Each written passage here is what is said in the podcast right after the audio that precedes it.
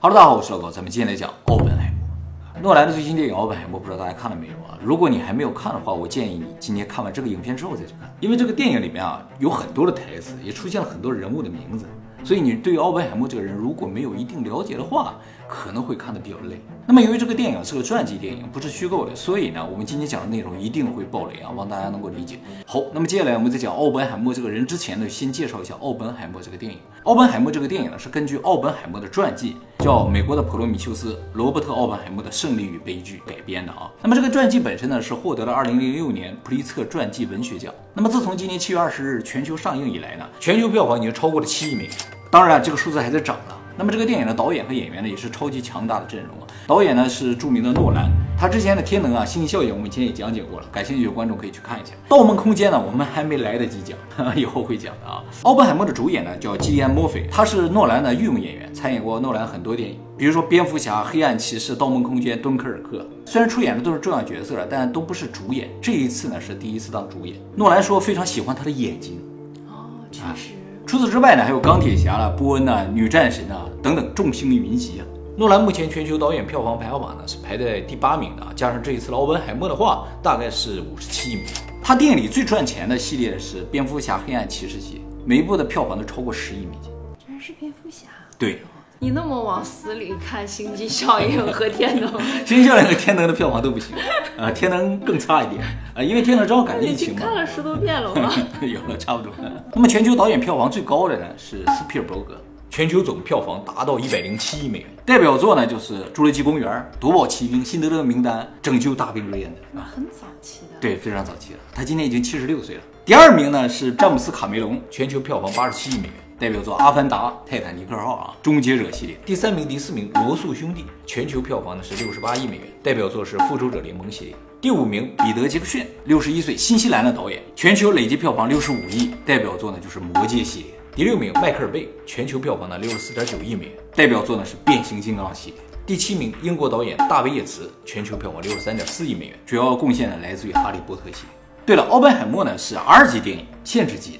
十八岁以上可以正常观看，十七岁以下就要有成年人陪同观看。会员影片？呃，对对对，我在会员影片里做了一期十八禁啊，他这不是十八禁，十八禁就是十七岁以下就不允许看了。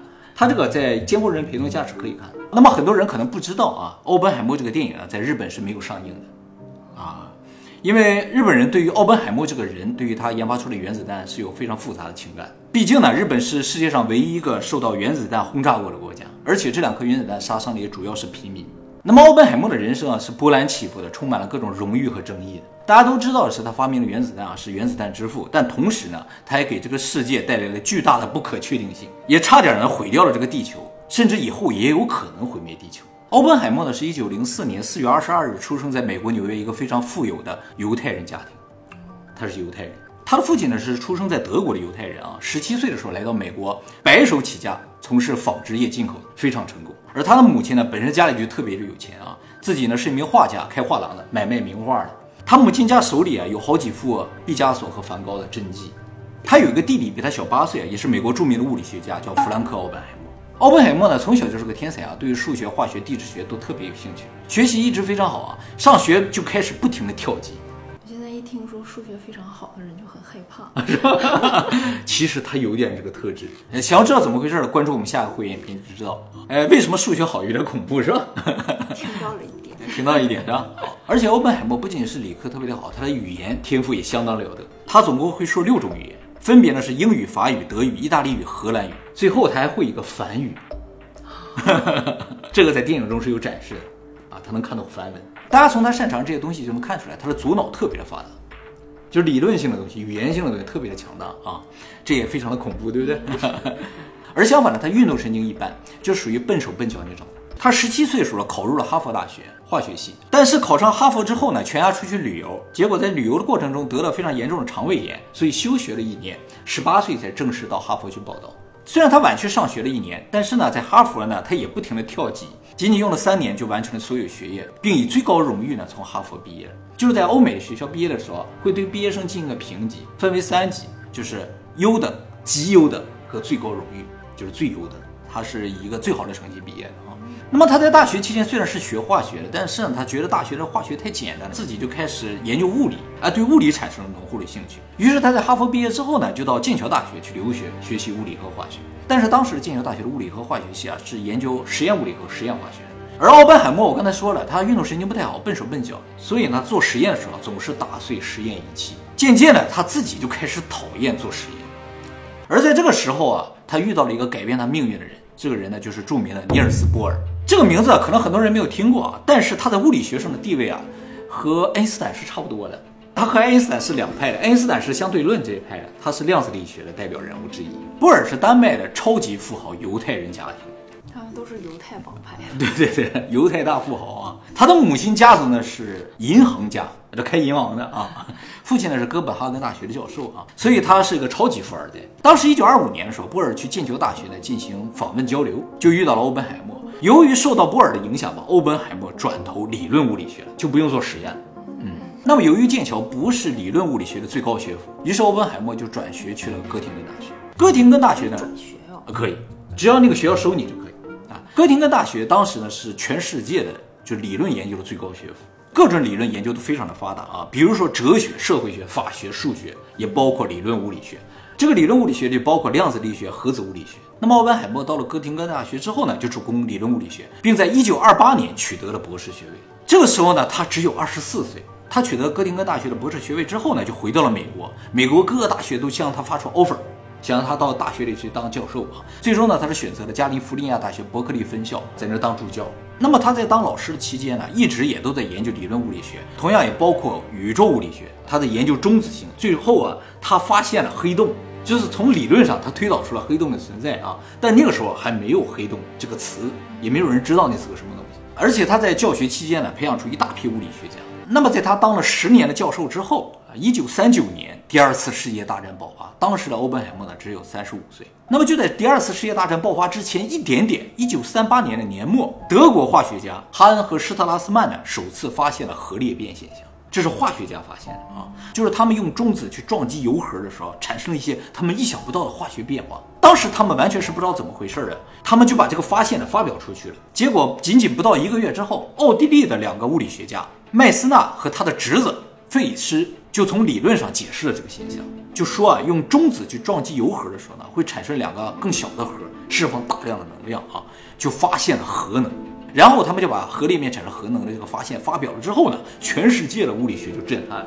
一方面呢，是人类在原子核当中找到了一个巨大的能量源，呃，另一方面就是因为它是核裂变连锁反应，所以很多物理学家第一时间就想到这个东西可能可以用来做炸弹，而且呢是一种威力无法想象的炸。那么核裂变发现呢，仅仅过了八个月，一九三九年的九月一日，德国纳粹就入侵了波兰。两天后，英法向德国宣战，第二次世界大战爆发。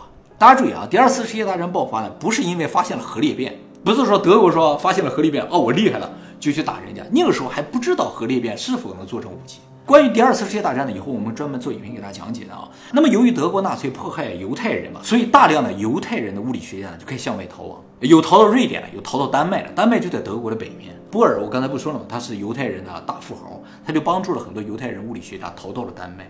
结果半年后呢，德国又入侵了丹麦，身为犹太人的波尔呢也不得不逃亡，他逃到了英国去。最后呢是到了美国和奥本海默会合，啊，是这样一个过程。波尔啊比奥本海默大十九岁。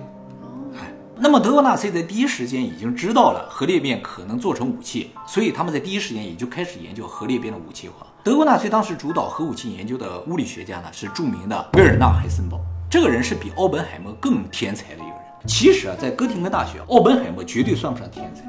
就在那就是一个普通人，剩下全都是天才啊！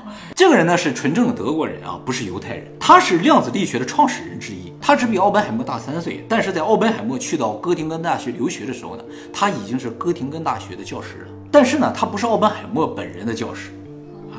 奥本海默在哥廷根大学的老师呢是马克思·波恩。马克思·波恩本人虽然不是犹太人，但是他是犹太血统的，就是他祖上是犹太人。海森堡呢就是马克思·波恩的助教。所以，我们刚才说了一大堆人，欧本海默啊，马克思·波恩啊，波尔啊，这些人都是犹太人，只有这个海森堡不是。而二战爆发之后，所有犹太人都受到迫害嘛，所以一大批的物理学家都逃离了德国。海森堡呢没有办法，他就为德国效力了。是这样一个关系啊。而逃出来这些物理学家跑到哪儿去了呢？主要就跑到英国和美国去了。那么第二次世界大战开始之后呢，英国和美国这边就听说德国那边正在研究核子武器，一旦让德国先研究出来了，不就完蛋了吗？尤其是爱因斯坦给当时美国总统写了封信，说德国正在研究原子弹，你们得赶紧抓紧啊！所以在一九四二年的时候，美国立即启动了这个曼哈顿计划，就是要赶在德国人之前呢研发出原子弹。而这个计划的负责人呢，就选中了奥本海默。其实啊，虽然离开德国的这些犹太人物理学家都非常厉害啊，但留在德国的，就是德国人的物理学家也都超级厉害。谁更厉害？其实留在德国的更厉害。在奥本海默的眼里啊，那些剩下留在德国的物理学家个个都是天才。奥本海默在电影里边就说了，他说啊，我是见过这些人的，所以我深深的明白，德国就靠剩下的这些物理学家研发原子弹，也比剩下所有国家加一块还要快。所以要拼速度啊，我们是没有胜算的，就把全世界加一块都没有胜算。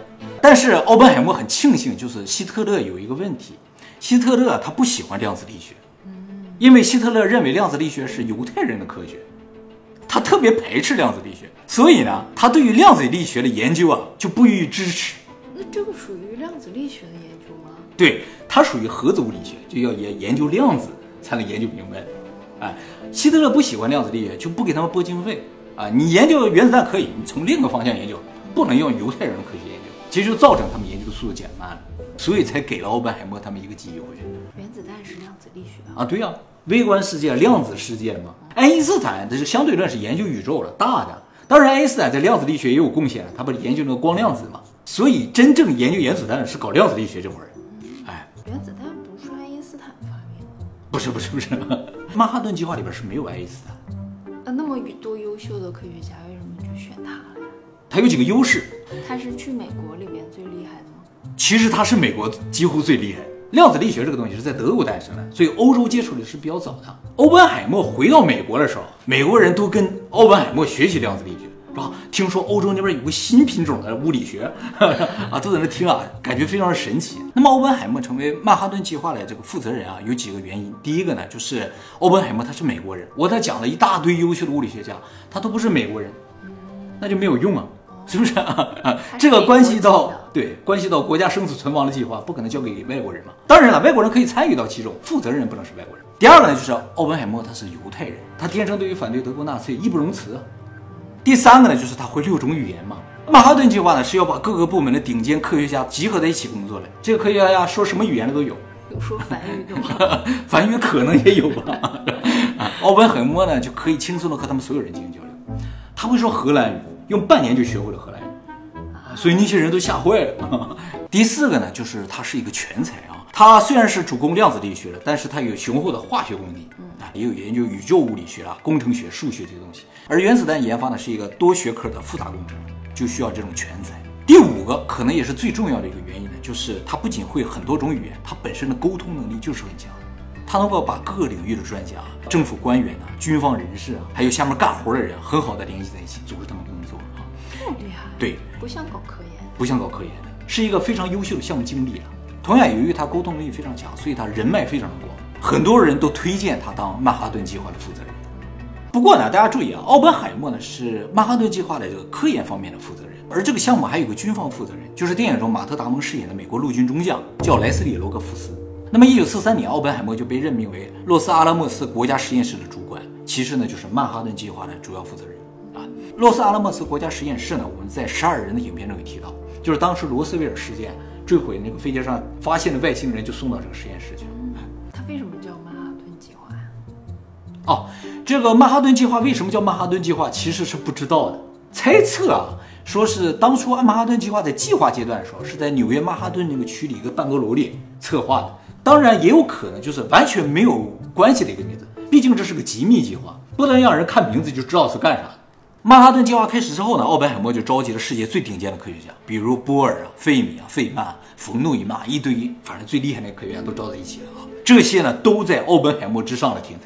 这些人呢，大部分都是美国人，但什么裔的都有，比如有意大利裔的啊，有匈牙利裔的、英国裔的，反正都有。也大部分呢都是物理学家，甚至呢还有一个间谍，是已知间谍进去的。不是，是后来发现他是个间谍，一开始不知道他也是个物理学家啊。这一堆科学家里边有个叫克劳斯·福克斯的人，他是德国裔英国理论物理学家，也是个犹太人。他是哪国的间谍？他是苏联的间谍。哎，他在德国的时候，他是犹太人嘛，他受到迫害，于是逃到英国去。后来从英国被派往美国参加这个曼哈顿计划。他在曼哈顿计划期间做出了非常重要的贡献，但同时呢，他也把大量的机密呢泄露给了苏联。那他什么时候跟苏联接触上的？很早以前，在曼哈顿计划开始之前，啊，在电影里边也是有演的，就是在曼哈顿计划进行到一半的时候，美国人就发现啊，怎么苏联人也在研究原子弹，而且研究的和他们的方向很像啊，他们就怀疑曼哈顿计划中是有内奸的。在二战的时候，苏美是同盟啊，但是这种同盟呢，并不是因为关系好，而是他们有共同的敌人，所以根本上美国和苏联关系一直就是不好的啊，美国一直就防着苏联。没想到苏联通过福克斯呢，获取了大量的原子弹啊、氢弹的设计方案，还有实验数据。不过在整个曼哈顿计划过程当中啊，这个福克斯是没有被发现的。怎么这么厉害？呃，就这么厉害。发现他是间谍是到战争结束之后了。想看他的传记？是吗？以后我们专门做一篇给大家讲解。BBC 有专门做一个纪录片叫《超级间谍》，就是讲他的。哎，那么最后是怎么发现他是间谍的呢？就是二战结束之后，美苏关系迅速恶化，开始冷战嘛。美国和英国呢就开始大范围的清剿苏联间谍。结果英国破解了一个苏联的秘密的间谍网络，从中呢发现了福克斯的间谍活动。他本人承认吗？承认了。一九五零年的时候，英国就把他给抓了，他就承认。在那个时候，战争已经结束了，他就从美国回到英国了，所以是英国抓的啊。他承认自己向苏联呢透露了大量的曼哈顿计划的信息，并且通过他，美国了解到啊，就是苏联很早以前就在欧洲和美国有大量的间谍活动。他也供出了其他的间谍，哎，不过不在曼哈顿计划里面了。有人能够接触到曼哈顿计划的一些信息。给他用刑了吗？为什么要供出？没有，最后给他判处了十四年有期徒刑，哎，没有很长。而他供出来的间谍是被死刑的。他被抓了之后，这个欧美和苏联的关系就进一步紧张了。美国呢，也就进一步的在开始清剿间谍了，就说真的有间谍吗？甚至欧本海默呢都被列入了这个调查名单当中。其实整个电影就是从欧本海默的这个安全性调查开始的。哎，欧本海默为什么会被认为是间谍？是因为他的弟弟还有他的一些朋友都是共产主义者。共产主义者为什么就是间谍啊？因为苏联是共产主义。哎，那美国、英国、德国就不培养间谍了吗？也有啊，那就是资本主义间谍了。甚至他的妻子凯瑟琳，还有他的前女友，就是共产党员。哎，美国共产党的啊，这个前女友在电影中是有重点描述的，也是现实存在的。这个人在一九四年自杀了，所以奥本海默周围啊全都是共产主义者。盖这个事实啊。他没有。美国清剿间谍主要就是抓共产主义者，共产主义和资本主义啊，在意识形态上就是完全对立的，谁也不容谁的。苏联肯定也抓美国间谍，这是逃不了的。那么在二战期间，我刚才说了，苏美是同盟嘛，所以美国当时并不是很介意共产主义者，而且共产主义者是德国是反纳粹的一个主要力量，哎，所以犹太人当时信奉共产主义的特别的多，马克思本人就是犹太家族的嘛，哎，在德国，共产主义者也是被镇压的对象。欧本海默本人虽然不是共产主义者，但是他周围都是共产主义者的，他也就去参加一些共产主义者的集会。那时候为了抗击纳粹啊，有集会活动，有一些捐款活动，欧本海默都有去参加。欧本海默这个人对政治的态度是非常开放的啊，他接受所有的信仰。他认为啊，人不应该因为信仰的不同而成为敌人，哎，所以他并不排斥任何人，也不排斥别人的信仰。他在成为曼哈顿计划负责人之前，就一直和共产主义者是有来往的，因为他是犹太人嘛，犹太人信奉共产主义者很多，哎，他受德国纳粹的压迫嘛。美国政府很早以前就是知道的，但是并不认为他是一种威胁的，所以他最终还是成为了曼哈顿计划的负责人。但战争一结束就不一样了啊，美国和苏联变成仇敌嘛，共产主义者在美国呢就被视为敌人，共产党员就会被围剿，和他们有任何来往的人啊都会被调查。于是奥本海默就成为了调查对象啊。那么调查他还有一个非常重要的原因，就是因为在战争结束之后啊，奥本海默呢被奉为人类的英雄，他研发的原子弹结束了战争嘛，算是某种意义上拯救了全人类，所以呢他的社会地位非常的高，关注度也非常的高。但是奥本海默在战争结束之后呢，对于核武器的立场发生了一百八十度的转变，他反对核子武器的进一步的研发，反对氢弹的研发，也反对核武器的扩散。其实，在原子弹研发的过程中，也就是曼哈顿计划的进行当中，他就已经产生非常复杂的情感和动。最开始，他是非常积极参与这个计划的，他认为这个计划能压住德国，让这个世界大战结束，他觉得这是一个非常光荣的事情。但当1945年7月16号，他第一次看到原子弹爆炸实验成功，看到了原子弹巨大的威力，看到蘑菇云的时候，他开始动摇了。他后来回忆说：“说我看到这个场面，想到了一句话：我成为了死神，世界的毁灭者。”这句话呢，来自于印度史诗《博加梵歌》。《博加梵歌》里面，毗湿奴伸出了四个手臂，说了一句话，就是“现在我成为了死神，世界的毁灭者”。可见奥本海默看到原子弹爆炸那一刻受到了多大的冲击啊！其实这种冲击，诺兰用电影展示淋漓尽致啊！大家可以去电影院体会一下啊！他当时就真的觉得自己可能要毁灭这个世界。他们用这个计算公式算了一下，说原子弹爆发其实是有可能引爆大气层的。一旦引爆大气层，它也是连锁反应，地球就真的毁灭了。不过算来算去，说这个结果啊是趋近于零的，可能性趋近于零，但是有这个可能。但不是零。那么关于摩诃婆罗多呢？大家可以看我们以前阿卡西记录那部影片啊。其实我觉得诺兰在电影中有暗示，就是奥本海默可能是可以连接阿卡西记录的，因为电影上来就展示，就奥本海默大脑里不断呈现量子世界的一些场景，啊，他能看到原子啊，看到量子世界的运作啊。其实你看不到，你想想，能想出这个量子是怎么在运作的，是没有可能的。在那个年代啊，是看不到量子的，是全靠想，和现在不一样。现在能发射一个光子，能发射一个电子，那个时候什么都看不见，全靠想。不是有好几位很有名的物理学家都能在脑中计算吗？啊，对对对，就看到一些东西啊。其实我觉得，你就想成为那那种程度的狠人啊，不连接阿卡西记录是没有机会的，就是靠技巧没有用，得靠天赋。这是他的脑子里面有一台量子计算机，是吗？他脑子里面就有个数据库，他知道答案，他不是算得快。他是直接知道答案，那么实验阶段就已经对他产生如此大的冲击了。结果美国后来向日本投放两颗原子弹，造成了巨大平民的死伤，他就更加矛盾和纠结了。